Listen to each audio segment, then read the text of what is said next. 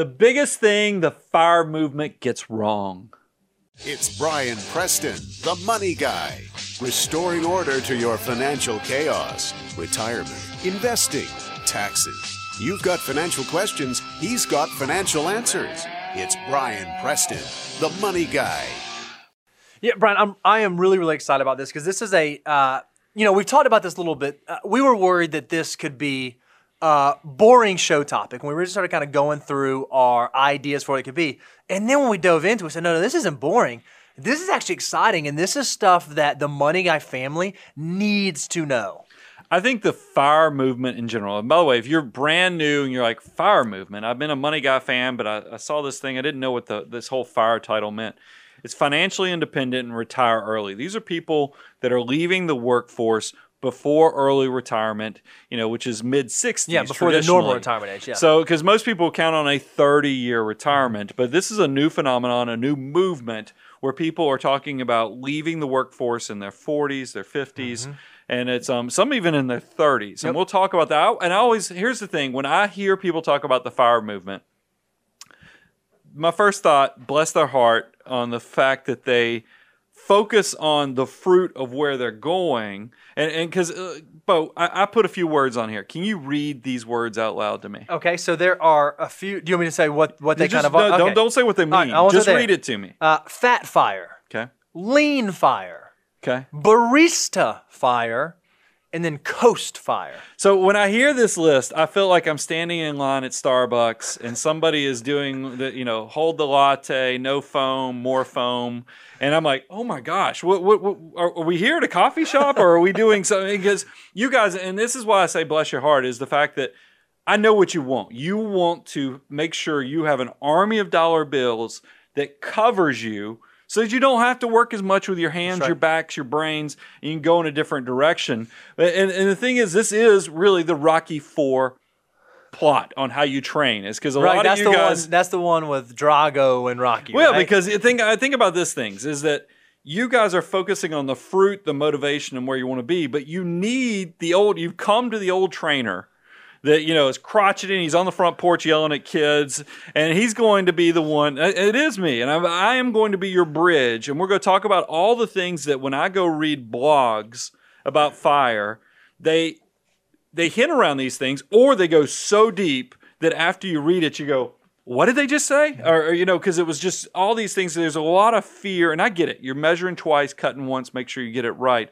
I am that old guy. I'm going to help you. We know how to help people retire, brother. That's why. So even if you're not part of the fire movement, if you're maybe just a normal person quickly approaching retirement, this show is going to be the show that you're going to go. I'm putting that in the greatest hits because they talk about some things that definitely impact anybody who's making that transition from saver, accumulator, and builder. And now you need to know do I have enough? And how do I go from saver to spender? We are going to be that bridge for you on today's show. the, the thing that we care about is educating you guys so that you will have abundance in your life. And one of the ways that you make sure you have abundance is you understand some of the concepts that we're going to kind of go through today. And so we're going to walk through uh, how fire participants can avoid running out of money, the number one factor that can destroy your fire goals. Uh, how to actually structure your accounts if you're thinking about fire, or even just how to structure them if you're thinking about retirement in general. And then we're going to even talk about some of the downsides to possibly exiting the workforce early if you're part of the fire movement. And by the way, don't don't take my grumpy old man yelling at you from the front porch as I'm grumpy or against the fire movement in general. Matter of fact, this show is inspired by one of our friends of the show, Jason. We Yep. won't give any more Yep. details on Jason, but he is so tickled that we're doing this show. So let's kind of, without much more ado, let's talk about number one, how fire participants can avoid running out of money. Yep. So, but I felt like this one needed a disclaimer Okay. if we were laying a disclaimer for because guess what we're about to do we're about to give benchmarks rules of mm-hmm. thumbs things that you could, should consider when you're trying to figure out how you should create a plan for building but what's what's the reality of what really goes on as a financial planner Yeah, so before you ever make a big decision, and I gotta say, leaving the workforce is maybe one of the biggest financial decisions you'll make in your entire life. You have to make sure that you don't just measure once, measure twice, measure three mm-hmm. times before you cut. There are a number of things you need to look at to make sure before you take that leap, before you let that water Before get down the over that hill, resignation before letter. you turn in that resignation letter, you fully understand what you're getting into. So I mean, we talk about because there's several things. All retirements are going to have a few things. You need to you need to go through these inventory lists of you need to know what are you spending. What's Mm-hmm. the actual household living expenses? You need to know what's some income sources that will come on. Maybe they don't come on initially, but it doesn't. It wouldn't. You know, most of us have access to Social Security.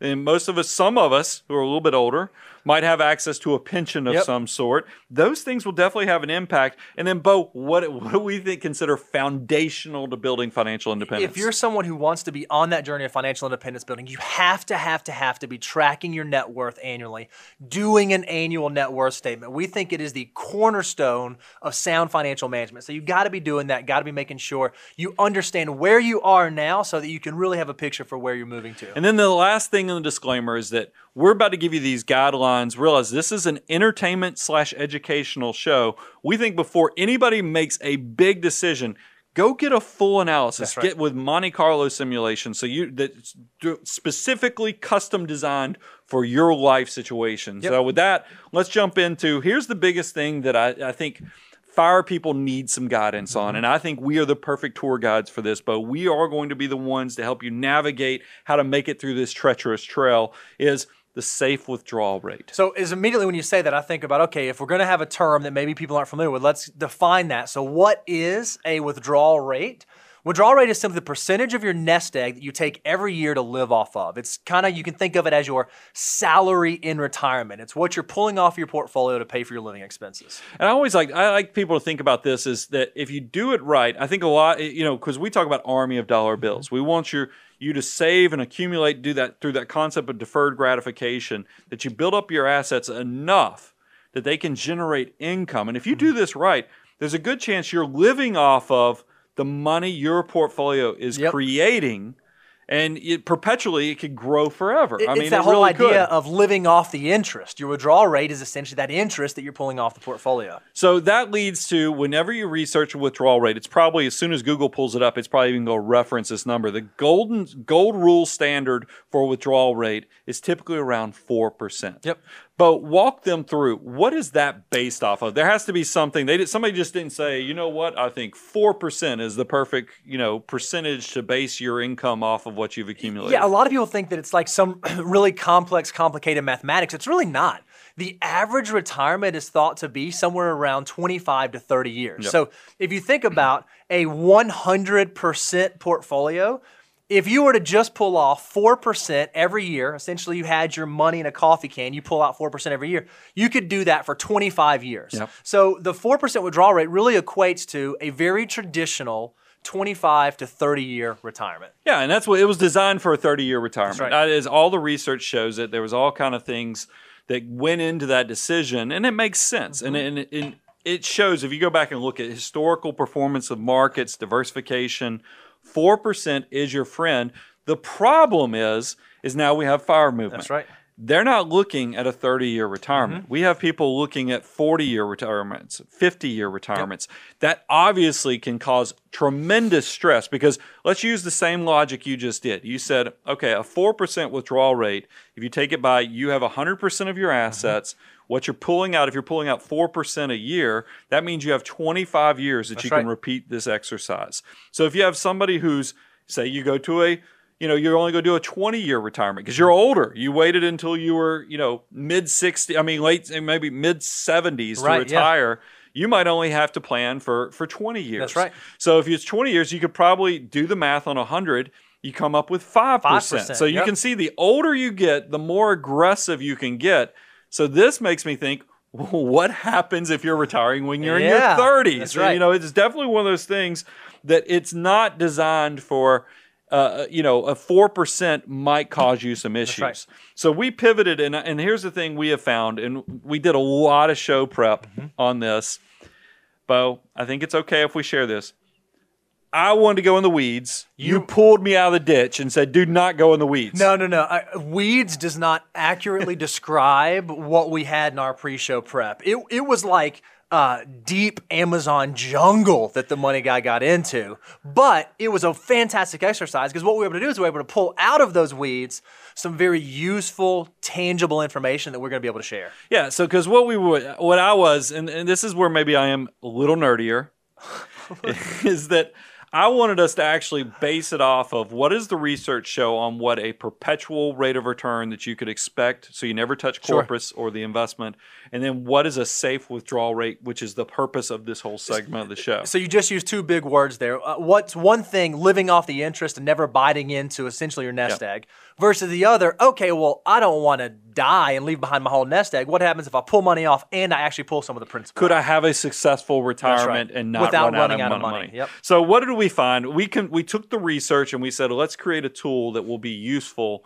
This is a, a, a tool that we came up with. So what we determined is we want to look at by each age, and we did this by decades, sorta. What kind of withdrawal rates should you be thinking about pulling off of your portfolio? So the very first one, and these are, I don't even know what is this called fast fire? Like what are the folks in their 30s? What are, are they like? They're like super speedy fire or like Uh, way I think you would call it fi- people who don't like their job. people who don't like their jobs, right? So Because if you're if you're tired of it at 30, you don't like your job. So keep going. So this is what we determined. If you're someone in your 30s and you're thinking about entering into a retirement lifestyle where you're going to live off your portfolio, we think realistically you need to think about a withdrawal rate of about 3%. So that is So let's go panic some people. 'cause Let's just let's let's go ahead and talk about it. That means if you have a million dollars that you've accumulated by the time you're in your 30s, you can only count that it's going to generate about thirty thousand dollars right. a year. and, and by the way, it's kind of a hard thing to do to accumulate a million dollars by your 30s, right? You just haven't had a, a lot of working years to let your army of dollars work for you. But we already mentioned that as we age, it gets a little bit better. So in your 40s, if you think about retiring, we think that you can actually increase your withdrawal rate to about 3.5%. And Yep. the anecdo- anecdotal studies have kind of shown that. But before you move on to the next, I will tell you, I think anybody, if you're if you're on the conservative side and you're thinking about fire, three and a half percent is instead of the four percent golden rule Mm-hmm. that everybody talks about. I think three and a half percent is kind of the ding ding ding Yep. winner for me for the fire people. And we do this for clients when they come to us. They tell us they're leaving the workforce in their late forties, early fifties. This is the number I want them to kind of get in their head to really feel like they're in safe zone to get them through retirement. That's right. Now, if you're retiring in your 50s, 50s is still considered early retirement. But we think it has to be broken up by the decade, uh, be broken, break the decade in half. If you're retiring from age 50 to 54, we think that that golden standard, that 4% withdrawal rate, is probably still something that you should consider. Now, that probably is going to have you eating into your principal value. It's not going to be like a living off the interest for your entire retirement, but that's okay for some of the reasons we mentioned pensions, Social Security, and that sort of thing. When you get to age 55 to 59, we do think that you can tick up your withdrawal rate to 4.5%. And then what we found is if you're someone who retires in your 60s or later, a 5% withdrawal rate is most likely going to be the safe withdrawal rate to keep you in between the lanes. I thought it was because there's going to be people out there watching. I know we, we fish out of the same waters. They're going to say, well, wait a minute. I know Dave Ramsey says 8% is a reasonable withdrawal rate. So I want to tell you in this deep dive that Bo pulled me out of the ditch and said, don't you dare go that we'll spend 30 minutes going through this data. over one that you- chart, one Over for one chart, you will spend your time explaining all the research that you've come up with. We found from looking at all the historic performance, you could, if you're 70 years of age, you could push your withdrawal rate up to 8%. And, you know, because you could consume it. It doesn't mean that you won't touch corpus or principal. It just means that you would not die without, you know, That's right. being running out of money in retirement. So Now- 70, I don't know that I would count on that. But okay, so all of, everything we just shared is kind of academia. It's sort of theory. What we know is because we've been doing this for decades now, helping people navigate and work through retirement, is that in practice, it actually looks a little bit different because there are some sweeteners and some adjustments that naturally tend to take place when you work through retirement. So let's talk about some of these things that I think will impact withdrawal rates, mm-hmm. safe withdrawal rates, because these things do not happen exactly what Bo said in a vacuum. Human nature definitely comes into play. Huge. Because when we're going, and we're even going to do it in a minute, we're going to show you, assuming that you are a robot in retirement and you pull no matter what. Yep. And because I think it's important to, to, to give that reference and data points. But the truth of the matter is, and think about why do recessions exist in the first place? What happens is, is that markets go through and the economy goes through cycles. And when we hit downturns, part of what exasper- uh, exasperates and makes things worse is we all, as herd animals, act the same That's way. right. So when the market goes down, or the economy slows down, I should say, because Mm-hmm. they're all interrelated, is people go, "Oh my god." Mabel, we're not buying a washing machine this year. Mabel? No, no way you're getting that car. I mean, it's just it, it- it's just that people because remember, old man on the porch. Right, I'm right, just right. thinking He's what Mabel. you know central. You know what everybody living in the center part of the country. They're thinking, I'm not I'm not spending anymore. You got to tighten down the hatches. You got to really tighten the belt. Uh, Consumer spending just drops. It happens naturally. So that's naturally going to help you with your withdrawal. Now, one thing that we always do, and this is we said this before, before you get into retirement, you need to measure two, three, four times. Yep. One of the things we do when we work with clients and help them decide can they retire, are they moving there, is we assume they are robots. We try to design it where you don't have to make those decisions if we go through a downturn. We're you- trying to break it. exactly. We don't want you to have to eat cat food hamburger patties in retirement. I, I like to say potatoes. We don't actually tell clients to eat cat food, but we do tell them this is to keep you from eating, eating potatoes. potatoes. So that you can That's see how our client meetings go a little bit different. You got But your in- clients thinking they're going to be eating In reality, feline food. we do make that adjustment as we move through time. And and so so that's one thing is the behavioral Mm-hmm. side. The other sweetener that we like to talk about is is that look, I know these things won't happen immediately, but social security and pensions likely there is some type of future cash flow that will mitigate what you have to pull from your portfolio at some right. point. So that can go into so that also takes a little pressure off of this safe withdrawal rate Yep. when you're analyzing it. And then Bo, you talked about because you mentioned it kind of in the intro for this section. The hybrid approach. What is right. actually the hybrid approach and how do we apply Yeah, that? Yeah, just like you can kind of tighten your belt when things get nervous and uncertain, you can kind of do the opposite when it's uh, flush years. When the market's doing really well, it's okay if you do want to maybe pull a little more off your portfolio or take that trip or buy that thing or upgrade the house or whatever it may be. When the portfolio substantiates pulling out a little bit more, that's okay, so long as you're willing, when the market does kind of get hurt and we do hit a downturn, you're willing to tighten up. It's okay to have a fluid withdrawal rate so long as you understand what your portfolio truly can sustain. so putting numbers to that. So in a year like like 2019 so far, knock on wood, is shaping up to been a be a great good year. year. I think most people are making well over 10%. Yep. It's probably okay to be planning for the big vacation That's in right. 2020 Yep. because you've pro- you've over you've had a good year of returns being That's better than exactly right. anticipated. However, look back historically, you hit a period like 2008 and 9. Mm-hmm. Not the year to be going thinking about going to Australia and taking everybody on a Disney right. cruise. It's That's just right. not. It doesn't work. So, you, but here's the thing. I tell you this, and it's, we laugh about it. Human nature dictates a lot of this stuff naturally. Mm-hmm. So typically, when we go through these patch, patches of bad stuff, people aren't. They're they're No. not doing it. It's just a natural human nature. It's thing. amazing that car that you had to replace. All of a sudden, market gets a little shaky. That car can get you another ten thousand miles. It can get you another year out there. And then one last thing to kind of close this section out is that realize you the reason we always do all plans conservative we try to break them is that you can always adjust up. So Mm-hmm. meaning that you go through your first 5 to 6 years of retirement and you find out that your assets are building and accumulating or you're not pulling down as fast as you thought. You can always adjust That's this right. up. So these things realize that it can be adjusted up. So don't think that you can you're, you're locking yourself in. I'd rather you be conservative than too ambitious and overestimate what you think your portfolio can do. I- I- that's a beautiful, beautiful point, Brian. You would much rather in retirement adjust up than have to adjust down. And if you plan well, you can put yourself in that situation. So let's move on to the next thing that I think the fire movement, as well as anybody who's considering making the transition from being saver to consumer slash spender, is the number one factor that can destroy your fire goal. Yeah, that number one factor we think is sequence of return risk. And if you go look out there in the blogosphere or the podcastosphere, uh, and you look at all the folks who are, ta- this is the thing that they really want to camp on, and they really want to go d- deep and down and dirty on, right? Am I am I reading Well, that correctly? The way I'd put it is that when I w- started researching the fire movement and seeing what people are concerned about, what do they consider? What are they waking up and they're going, "Oh my goodness, is there something hiding under the bed? Is there something? Is the boogeyman over there in that closet?"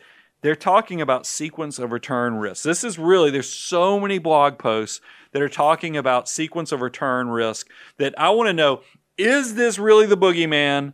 Or is this something that if you just, it's something you just have to plan for and you can overcome? So again, whenever we throw out a vocabulary word, let's talk about what the actual definition is. So when we ask what is sequence of return risk, it's the danger that the timing of withdrawals from a retirement account will have a negative impact on the overall rate of return available to the investor. Meaning, you start pulling out money at a really bad time and it impacts your long-term sustainability in a negative way. It's the exact opposite of dollar cost averaging right. because what you're worried about is is that you retire, the market gets beaten up, your portfolio gets beaten up, and now you're starting to take some of that very important principal of your investment that will, you know, it's a loss. Your army of dollar bills is being spent mm-hmm. instead of being left to save and grow that's for right. you in the future. So that's the biggest risk. So we kind of we did some research.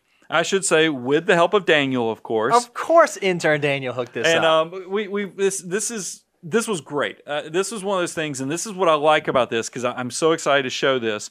Is it is going to answer the age old question of is this going to be something that destroys mm-hmm. your fire plan? That's right. And the answer is it all depends on how well you plan. That's so let's go ahead and jump into the data and see what we did. And what did Daniel go and find for us, Bo? Yeah, so if you remember, we've done a show a number a number of months, years, it kind of runs all together. We did like Bob, the worst investor ever. We looked at what happens if you invested at the worst time possible. Mm-hmm. We said, mm-hmm. okay, well, what if Bob got down this investing career? And then what if he retired at kind of the worst time possible? How does that look? And so we wanted to look at an illustration going from uh, 1999 all the way through present day and said, what happens if someone retired at the beginning before the dot com bubble. Well, the reason we chose this time though is because Daniel and, and, when we were doing the show notes and, and prep as a team, he found over the last 60 year mm-hmm. period, this is the worst time you could have retired from a right. sequence of return risk. And the reason is, is because think about it.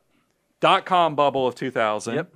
And then you, you recover, you're like, whoo, whoo, glad we made it through that. 2003 was a good year. 2004, you know, you poke around and then all of a sudden, kabam, 2008 happens and it pops you again, and you're like, oh Holy my goodness, cow. you know. So this is what you have to prepare That's yourself. Right. So over the last 60 year plus period, this was the worst period you could have retired if you're thinking about it from sequence of returns. And so we looked at as a 60-40 portfolio, and for the 60 we just used the S&P 500, and the 40 we just looked at the 10-year Treasury, and we said, what happens if we start with a retirement value of two million dollars? Yep. And what happens if we want to live off of $100,000 a year. 5% withdrawal 5%, rate. 5% withdrawal rate. How does this play out in the real world if that's what our portfolio looks like? Wow. A picture says a thousand words, so or maybe even a million words. So I know we have a lot of podcast mm-hmm. listeners. So I want to go ahead and, and, I'll let Bo go into even greater detail. Sure. But the first thing that people are going to notice, because we have a line that's going down over time, that's you pulling money out of the portfolio. And by the way, this kind of idea did not come from just let's put this line going down. We know when we do our quarterly reports for clients, yep. we actually show this for retirees. We show them what their principal amount that they invested with us, what the market value is. And I'm always amazed. I, have even come into your office and I said, I can't believe this person's been pulling off his portfolio so long. Look, they don't really have any money invested anymore, but because their army of dollar bills kept growing, they still have that's a portfolio exactly that's right. worth this much. So this is how this idea came to us because you'll notice is there's a slope line where the withdrawals are occurring, taking away principal from the yep. portfolio, but yet you have the market value. But here's what's very troubling about this chart that Daniel created is that right in those first four to five years that this portfolio was set up in retirement,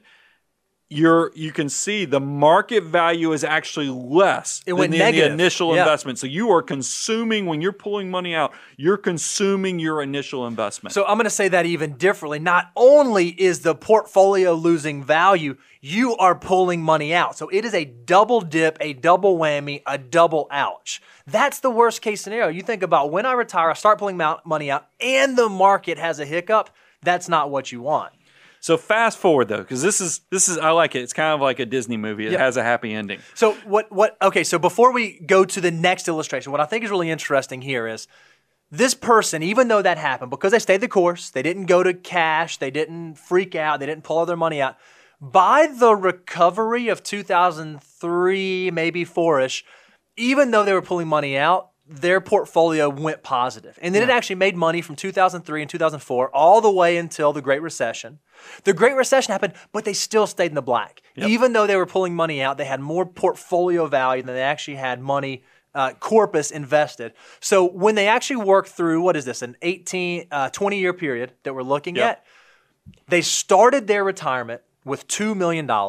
They got to the end 20 years later, uh, and their f- terminal value of the portfolio was $1.6 million. So this is why I say it is a happy ending is the fact that they invested two million dollars. right. They even consumed some of that because just they got unlucky on when they retired.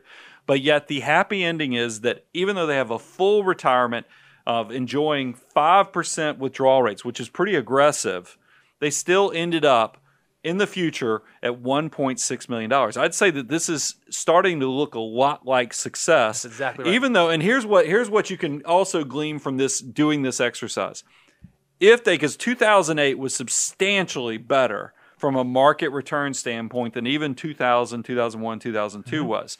But if you look at this, because they had from 2003 all the way to 2008 to have a recovery, five years, that's about the insulation you need so that your portfolio gets a running start to hit retirement. That's exactly now, right. we structured this on purpose to break it and pull corpus out from the beginning. But I'm telling you, if you can just, even if you hit a bad time, you're going to be okay if you measure twice, cut once, and got that with that safe withdrawal rate right on the front end. So don't let sequence of return risk think you you know put you in a box where you think that just go blow up your retirement. That's right. So this was the this was the worst case, right? We said, well, what if you know not everyone is going to get that? Let's just call it unlucky because you can't control what the markets are going to do. What what happens if we just change our time frame just a little bit? What's it like if we shift it? And so we said, okay, what if instead of retiring right before the dot com bubble bursted, what happens if you made the decision to retire after the recovery kind of came back? Yeah. Right. So we said exact same illustration, but now you retire Shifted it by three years. by so. three years, January 1st of 20, 2003, exact same portfolio, exact same behavior. Nothing else changed except for the date of retirement. Well, now you start with $2 million, and 20 years later, as you move through your retirement, your value on January 1st of 2019 is $3.6 million. Well, and you see, the big part of this is is because there's not a single time where the fair market value dipped below the initial investment. exactly The- right. Meaning, your army of dollar bills was working very strong, really well. It was healthy. You had enough of a head start to let that get a, you know to let the money grow bigger than you're pulling out. But it is one of those things where this is guys when you retire. Remember what I said when I gave the legal disclaimer at the beginning. I want anybody who's actually thinking about turning in the resignation letter and pivoting in their career to consider, you know, doing a Monte Carlo simulation. Because Absolutely. what we just did was what the software is actually doing when they're running thousands upon thousands of illustrations. Is we showed you the top five percent, Mm-hmm. we showed you the bottom five percent, and the reality of your retirement is probably going to be somewhere in between exactly that. right. But that's why if you can just do that measure twice, cut once, and plan ahead to make sure you have a reasonable safe withdrawal rate, you don't have to be fearful of sequence of return That's risk. exactly right. It is That's- something that totally can be planned for, accounted for, and driven through. So just make sure you do the hard work to, to make it a success. well said. So let's move on to the next segment is how to structure your your accounts for retirement, especially for somebody who's in the fire movement, so you're not leaving a stone unturned on this. No, I think it's so interesting, Brian. We talked about out there in the blogosphere and the podcastosphere and the YouTubeosphere. People all the time. words are you gonna make I'm up? gonna I'm gonna have like three more before the end.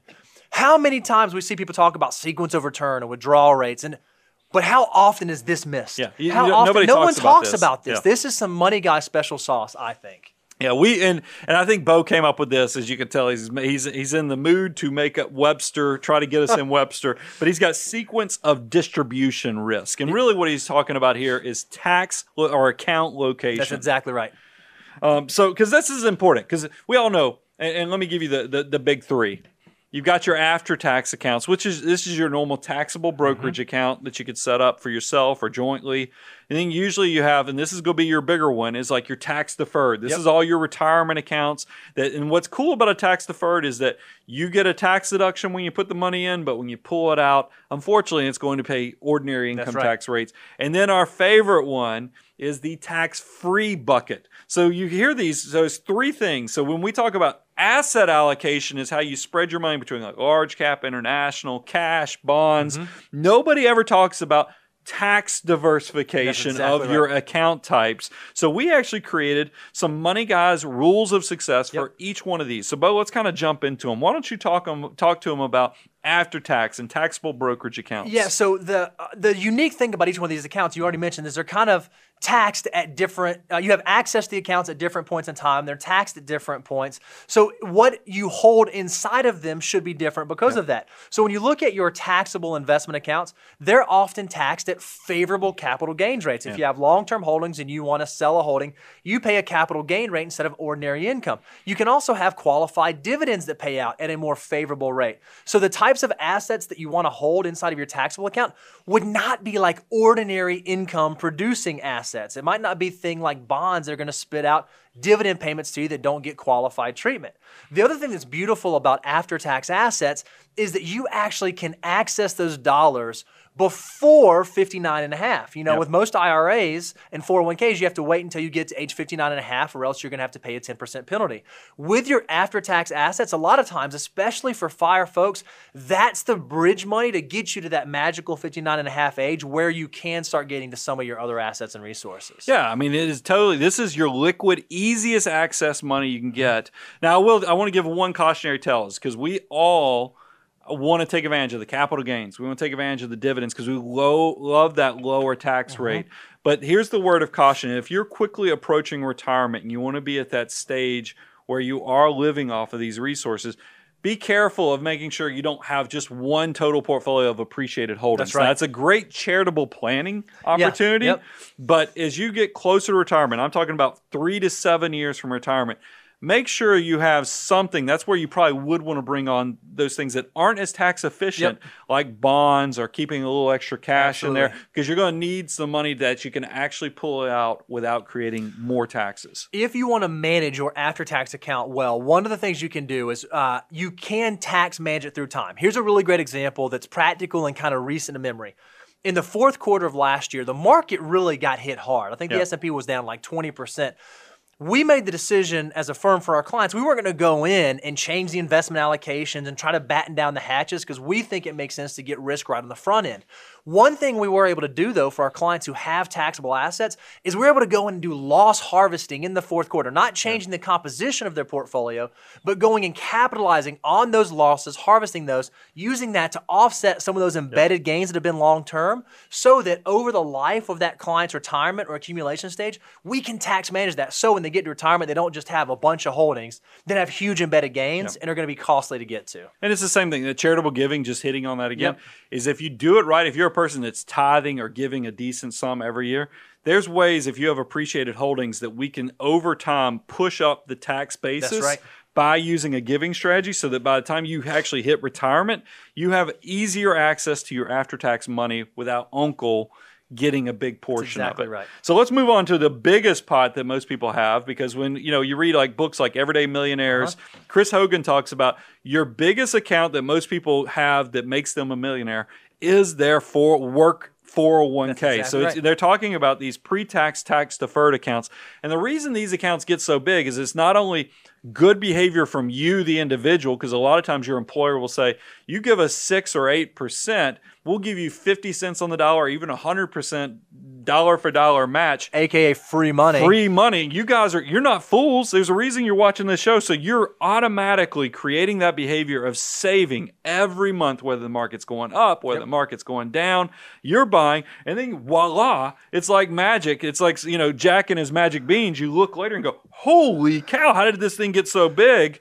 It really is. This is why these pre-tax tax deferred accounts get so huge. It's great behavior. So just like we talked about how you don't want to own assets that generate ordinary income inside of your taxable account, The exact opposite is true inside of your tax deferred account. If you do have a bond allocation or fixed income allocation or holdings that generate a lot of ordinary income, a great place to hold those is inside of your 401k or inside of your IRA so that you're not having to pay tax on that income that's generated every year as you're building up your assets. Now, if you've done this the traditional way, which is tax deferred, meaning you took a tax deduction when you made the contribution, but when you pull it out, you know you're going to pay ordinary income tax rate that's going to create some big taxes, That's especially exactly right. when you reach 70 and a half, because the government makes you Yep. at 70 and a half take those required minimum distributions. However, Bo, you said, you know, because this our newer generation, I guess this has been around probably going on a decade now, maybe a little over a decade.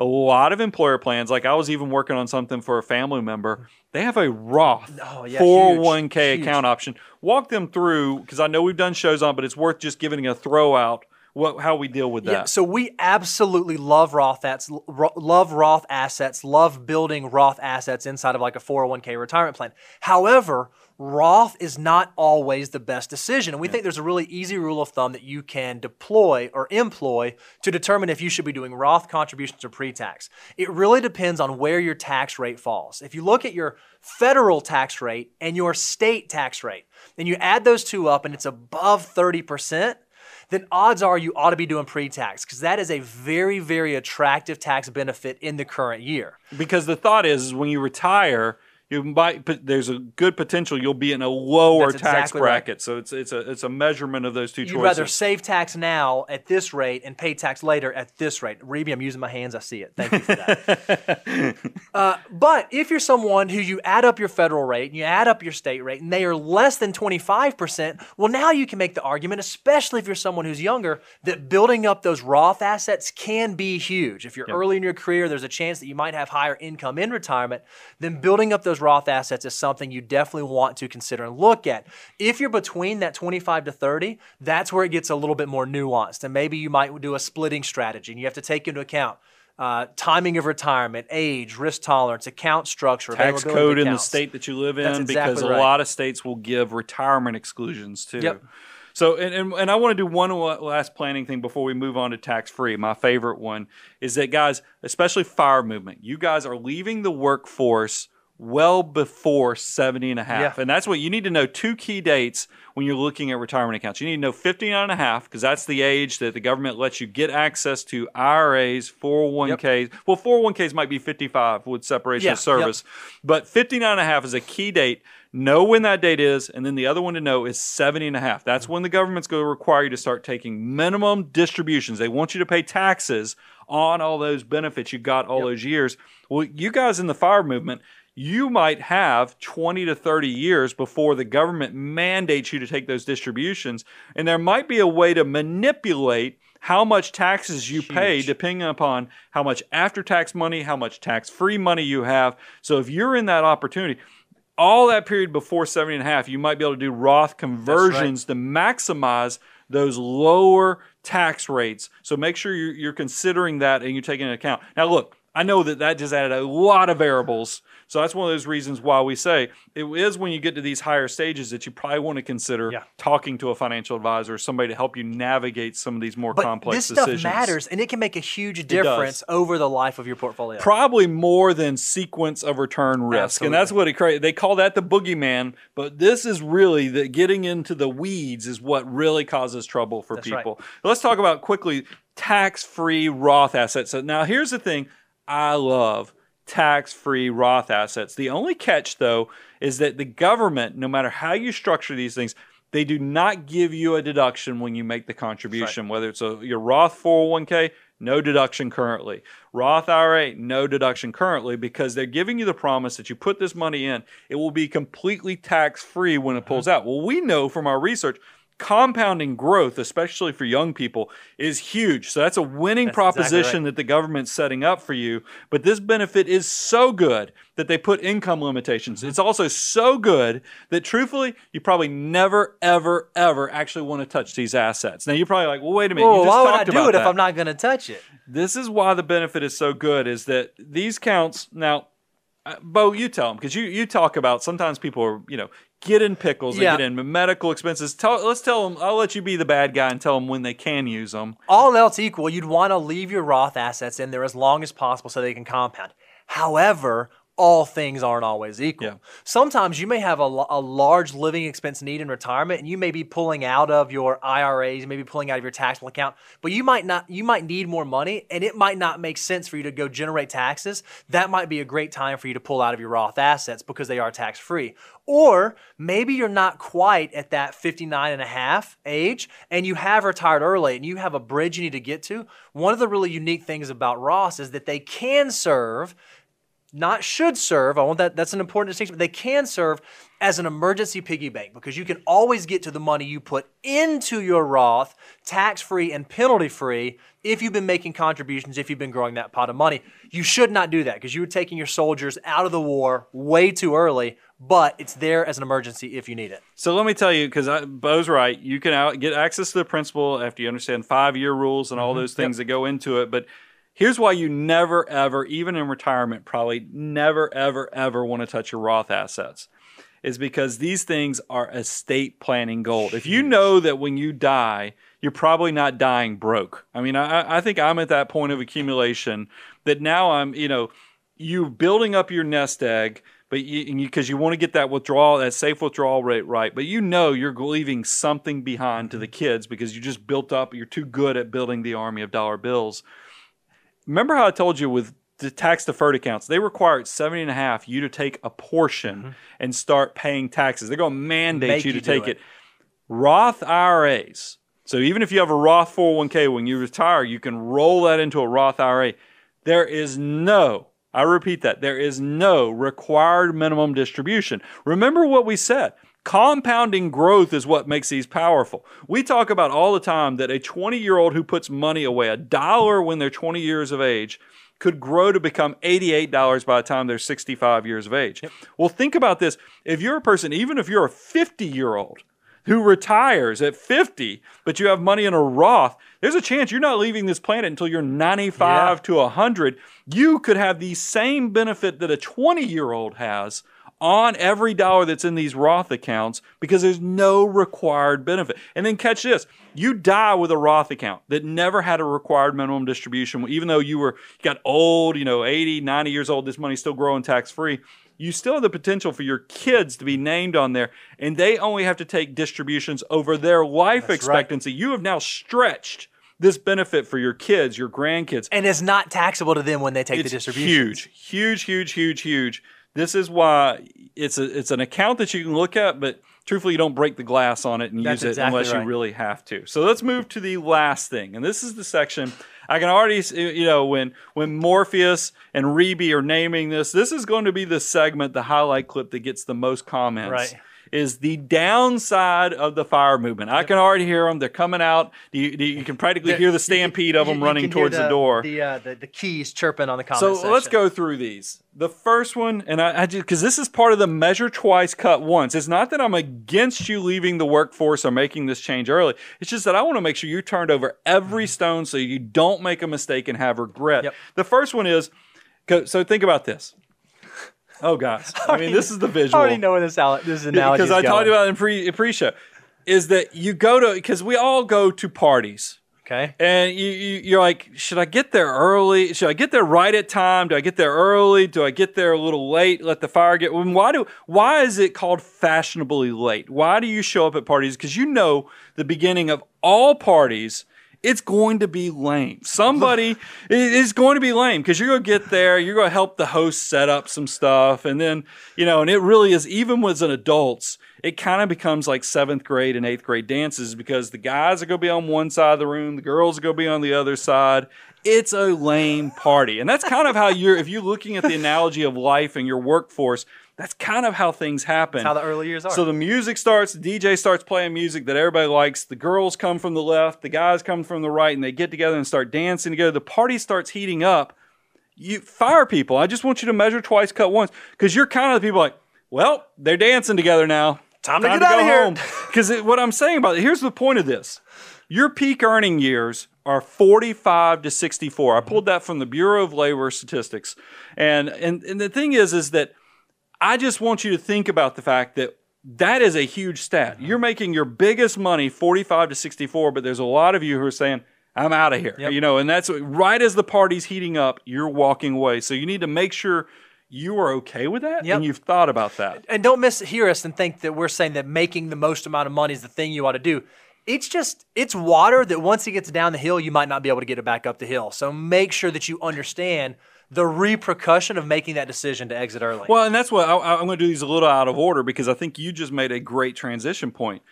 I had a father. I've told you guys this impacted my whole way I think about the money, the way I think about money, the way I think about success. Is I had a father who was laid off in the eighth grade, mm-hmm. rocked our world, and what I remember Dad being so stressed about was he got laid off. So this was an involuntary layoff because they were moving in a completely different direction. They got out of the business that he was a manager in, and he was in his mid 40s. And I remember him lamenting, who wants a 40 year old who is making this much money? So that's why it is one of those things. There is n- maybe there's no turning back when you make this decision. Not only in your peak earning years, but there's a chance that once you go through this transition gateway, you won't be able to get back to where you are because even like IT people, there's a lot of people um, in IT or so forth. A year and a half, two years, the technology has changed, Changed. changed on Yeah. you. So, so, so think about those things, and that leads to, and, and this, this is a great segue. I didn't plan for this. We should have done this in pro, pre-prep. no, no, I had it all But- up here. This was all on purpose. But I- here's the other thing. I will tell you guys, I am now old enough. I'm in my, getting to be in my mid to late 40s, and I've been in the industry. I'm in my third decade Mm-hmm. of doing this. And look, we talk about 10,000 hours. 10,000 hours to become get mastery, to become an expert. For some professions that require, you know, education, experience, you might not be able to actually start making your footprint stand out or your your fingerprints all over the industry as a whole until you're 20 years into right. it, 25 years in. I, f- I finally feel like my voice is making an impact in the financial mm-hmm. world. So I don't know that I have, and this is this is just a philosophical thing. I want people to think about if, you, if this matters to you, if you're working in some type of field where you have impact on as an expert in the profession. Is it okay that you're walking away from right. that? I mean, that's just something I think people ought to consider. again, you got to think about what's the, you know, you have to define what's the purpose you're here on this earth. And you might have something that's worth sharing. you Something's might worth be a high impactful. impact expert and yes you might be now going to go teach at school or be a, a tutor or something but if you were actually shaping the direction of this field is it better it's just something to measure and think right. about um, and then we talked about and th- Bo, i'll let you lead into this one because you got into trouble last time we Well, did fire is, content This is maybe uh, the most controversial downside to fire. Um, and you know, here's the big question that we have to ask: is if you're a participant fire and you exit the workforce early, are there negative health impacts associated with that? Uh, that maybe would have been a better way for us to have framed the question, maybe than the way that we did. I said, "Hey, if you retire early, you're going to die." you die That's not really what we're trying to say. However, you know, anecdotally, we both have personal stories. We've worked with clients, we have loved ones and family members. You have to make sure that you measure again, measure twice, two, three, four times to understand what it is that you're retiring to, not just what it is you're retiring away from. Because if you retire to nothing, yeah there might be some unintended consequences, whether it be cognitively or motivationally or whatever. You need to understand what those impacts are and how that's going to affect the enjoyment that you're able to experience throughout your retirement life. the stat that I think people get upset about makes their, their hair stand up on their neck is that there's a study out there that if you take your Social Security early, men Mm-hmm. especially, there's a 20% more increase in mortality. Right. But here's what I think these stats don't tell you. You don't know did these people take Social Security early because they knew they were already sick. They knew something was Were wrong. they already, you know, was there lifestyle things that were already impacting? Because I think that stat can be very misleading. But it does lead to, you said it perfectly, Bo, is that everybody needs to kind of what wakes you up in the morning mm-hmm. and gives you purpose. We had Fritz on from the Retirement Manifesto, and he was so generous to us that if you go out to moneyguy.com, we have a brand new resource section, and Fritz eh, eh shared with us the 10, compam- 10 commandments of retirement. Mm-hmm. You got to go download that if this is something you're considering because it talks about one of them is know what you're retiring to and even Yep. get into hobbies and other things before, Before you, you do it, that's retire right. so you're not just waking up thinking a, a, good retirement plan is not the first two months I plan on watching all Judge Judy all the time. Not going to be a fulfilling Right. retirement. You got to know what you're working towards. And Bo, that's probably a great segue. Is kind of talking about what we're doing, and now we have some uh, some pretty big announcements. Yeah, we, we have created something new and something exciting and something that is live for you guys now. Do you want to do it? Oh, we should, you did I it knew in pre-show. I knew you was you do did it. it in pre-show. Drum So roll, it- please. Uh, we create uh, charts and illustrations and graphs and checklists and spreadsheets and all these different things, resources that we think can help you add abundance to your financial life. And they are all now available on our website. You can go out to moneyguy.com. You can click on our resource page. You can see all of the resources that we currently have made available, and we're going to be adding to them. As we come up with new ideas, as we have new illustrations we think that are valuable for you guys, we are going to put them out there. So go out to moneyguy.com, click on our resource page. There's going to be a great way for you to get your hand on the free content that's going to help you impact your financial life for the better. Yeah, we've already mentioned t- 10 Commandments of Retirement from Fritz and Retirement Manifesto is going to be on there. A lot of the stuff when I talk about the dollar turning into 88, you know, the power of compounding, that stuff's Mm-hmm. Yep. out there. There's so many things that you got to go to moneyguy.com and get this resource. This also helps us we logistically sending out the email updates. This is so much better if you just get it on your own time when you want it That's right. instead of creating some process and burying it in your email inbox somewhere. Now you just all 24 7, seven days a week. I mean, we're like Waffle House. The resources are there. So keep it going. so that like leads Waffle to, House. well, you, you said it. Use the word abundance. Mm-hmm. When we have this whole thing internally, we talk about the abundance cycle where you come here, we completely give it away. I had a troll. This, this guy crawled out of a bridge, was beating up on us. And I was like, guess what? Check's in the mail. I'm sending you the refund check for what you paid. and, you know, and I can say that very comfortably because we give away tons of free advice. This is your resource. You come and it's part of the abundance cycle. We give it away for free on purpose because we want you to come, learn, apply, uh, grow. And then at some point, you're going to reach such a level of success, you go, I can't do this on my, right. on my own anymore. And that's when you'll say, I need to have somebody that can help me do this measure twice, cut once. And going to think about the Money Guy Show and the financial planners from Abound Wealth. That's right. And that's that does complete the abundance cycle. And we could not do this without you guys. And we feel so appreciative. Thank you, thank you, thank you. And we started this in 2006. It continues to bear fruit. It started as an online classroom, but has turned out to be a great way for us to meet people all across the country. So thank you, thank you. I'm Brian Preston, my co-host, Mr. Bo Hanson. Money Guy team out. The Money Guy podcast is hosted by Brian Preston. Brian Preston is a principal with Abound Wealth Management. Abound Wealth Management is a registered investment advisory firm regulated by the Security and Exchange Commission in accordance and compliance with the securities laws and regulations. Abound Wealth Management does not render or offer to render personalized investment or tax advice through the Money Guy podcast. The information provided is for informational purposes only and does not constitute financial, tax, investment, or legal advice.